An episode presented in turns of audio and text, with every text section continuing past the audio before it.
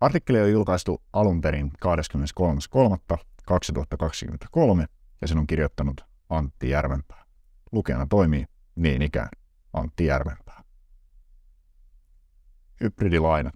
Kallista rahoitusta tarjolla. Mikä yhdistää Pihlailinnaa, Sanomaa ja Purmoa juuri tällä hetkellä, keväällä 2023? Oikea vastaus on hybridilaina. Kaikki kolme yhtiötä ovat laskeneet vastikään liikkeelle hybridilainan, joka nimensä mukaisesti yhdistää rahoituksen kahta eri muotoa. Hybridilainassa on sekä oman pääoman että vieraan pääoman ominaisuuksia. IFRS-kirjanpidossa hybridilaina käsitellään omana pääomana, mutta käytännössä se on luonteeltaan aina laina muutamalla poikkeuksella. Osavuosikatsauksissa ja tilinpäätöksissä hybridilainasta käytetään usein myös nimitystä oman pääoman ehtoinen laina. Hybridilainalla ei ole varsinaista ennalta määrättyä eräpäivää, vaan se on voimassa niin kauan, kunnes yhtiö lunastaa sen. Usein lainan voi maksaa takaisin muutaman vuoden päästä. Lunastus voi kuitenkin tapahtua aikaisintaan niin sanottuna tarkistuspäivänä, jolloin hybridilainan korko tarkistetaan ensimmäisen kerran. Tyypillisesti tämä tarkistuspäivä on kolmesta viiteen vuotta hybridilainan liikkeelle laskun jälkeen.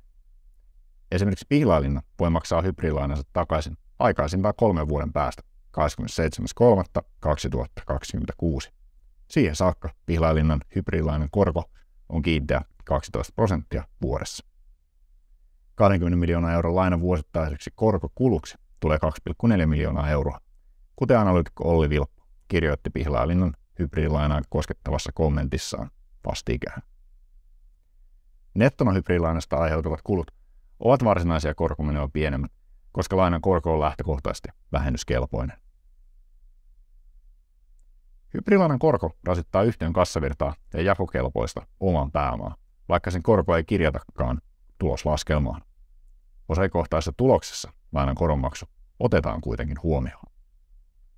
Tyypillisesti hybridilainan korko on selvästi tavanomaista pankkilainaa korkeampi. Kuten pihlailinnan hybridilainan 12 prosentin korosta voidaan itsessään päätellä. Sanoman aiemmin maaliskuussa liikkeelle laskeman 150 euron hybridilainan korko oli 8 prosenttia. Vastaavasti Purmo laski helmikuussa liikkeelle hybridilainan, jonka vuotuinen korko asettui 9,5 prosenttia.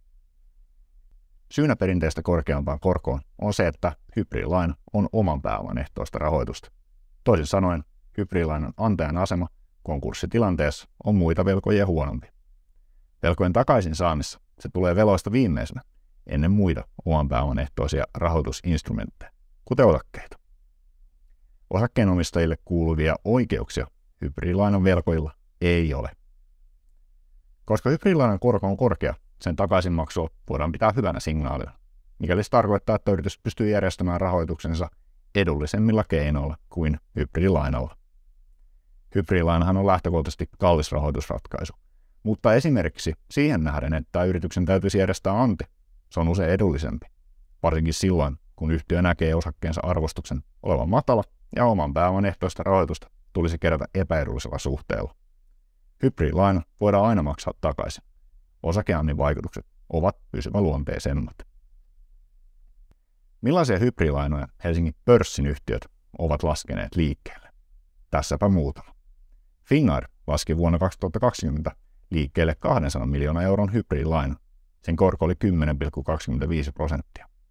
YIT laski sitä seuraavana vuonna, eli 2021, liikkeelle 100 miljoonan euron hybridilaina.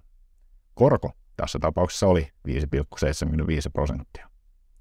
Poro ja Aspo ovat niin ikään laskeneet liikkeelle hybridilainan vuonna 2022. Poreolla korko on 8 prosenttia ja Aspolla 8,75 prosenttia hybridilainassa. Ja kuten aiemmin kerrottiin, Pihlailinna, Purmo ja Sanoma ovat vastikään laskeneet liikkeelle hybridilainat. Näistä lisää löydät Indresin sivuilta. Miksi yritykset käyttävät hybridilainaa? Hyvä kysymys.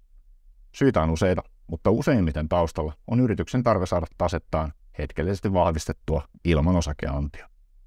Hybridilainalla voidaan vahvistaa yhtiön velkaantuneisuuteen liittyviä tunnuslukuja, sillä se lasketaan kirjanpidossa omaksi pääomaksi.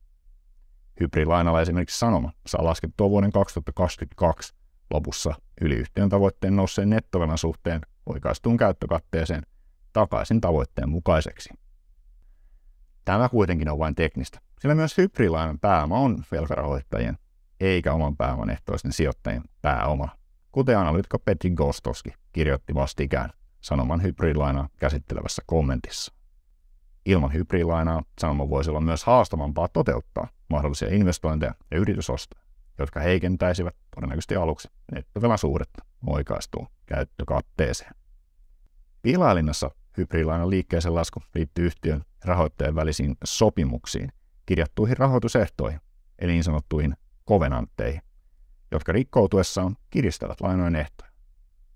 Omaksi pääomaksi kirjattavan hybridilainan avulla piilaanina pystyy teknisesti vahvistamaan tasettaan, mikä edesauttaa sitä pääsemään alle vaadittujen kovenanttien. Monesti siis hybridilainan taustalla on tarve yhtiön taloudellisen aseman parantamiseen oman pääoman ehtoisella rahoituksella, koska vieraan pääoman ehtoiseen velkarahoitukseen ei haluta turvautua. Usein syynä on se, että yhtiöllä on velkaa valmiiksi niin runsaasti.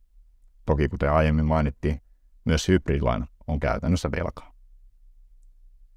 Hybridilainalla on tavannut olla huono kaiku sijoittajien korvissa, sillä erityisesti historiassa niitä on käytetty yrityksissä, jotka ovat taloudellisissa vaikeuksissa. Suinkaan aina hybridirahoitusta käyttävät yritykset eivät ole vaikeuksissa, vaan yhtä lailla sitä käytetään osana yhtiön rahoituksen hajauttamista ja monipuolistamista.